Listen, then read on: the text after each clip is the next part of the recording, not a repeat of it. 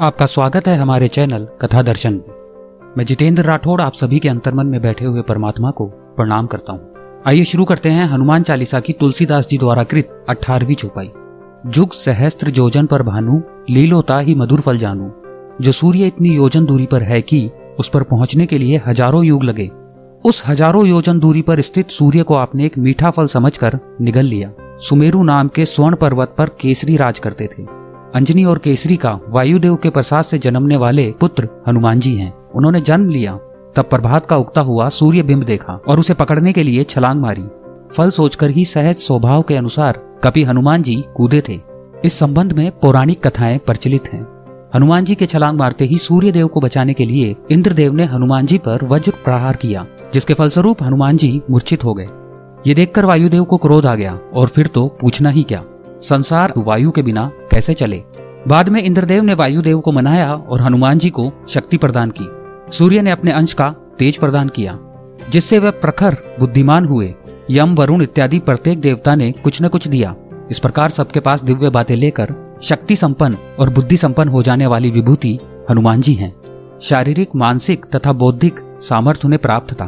तभी तो वे बाल अवस्था में खेल कूद में ऋषियों को भी कष्ट देने लगे। ऋषियों को लगा उनके ऊपर नियंत्रण रखना चाहिए।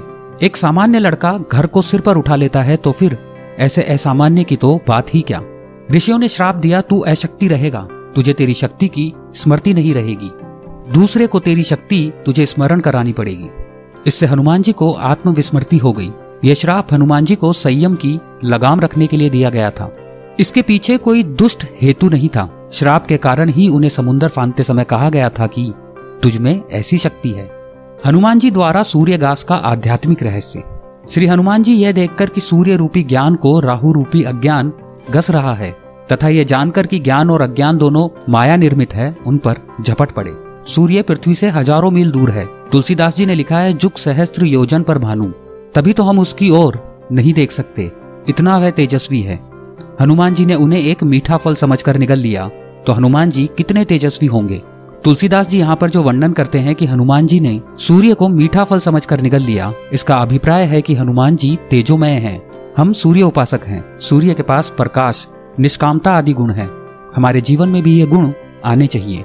सूर्य के पास से ये शिक्षा लेनी चाहिए। हमें सूर्य उपासक बनना चाहिए। सूर्य उपासक बने बिना जीवन का विकास नहीं होता।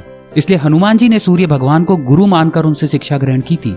हनुमान जी ने सूर्य को गुरु माना था। यदि हम हनुमान जी के उपासक हैं तो हमें सूर्य उपासना करनी चाहिए।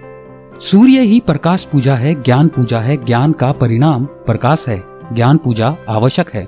हनुमान जी तेजो में है तो फिर निस्तेजस मनुष्य, बुझे हुए कोयले जैसा मनुष्य उनके पास जा ही कैसे सकता है? हनुमान जी की उपासना के लिए हमें तेजस्विता और शौर्य को जीवन में लाना होगा।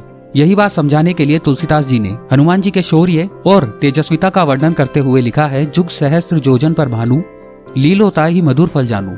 हनुमान चालीसा के उन्नीसवी चौपाई में श्री तुलसीदास जी लिखते हैं, सूक्ष्म बनकर भीतर पड़ी हुई सोई हुई शक्तियों को जागृत करना चाहिए। आगे के क्रमांक में उसका वर्णन है। कमेंट बॉक्स में जय श्री राम लिखकर हमारा उत्साह बढ़ाइए।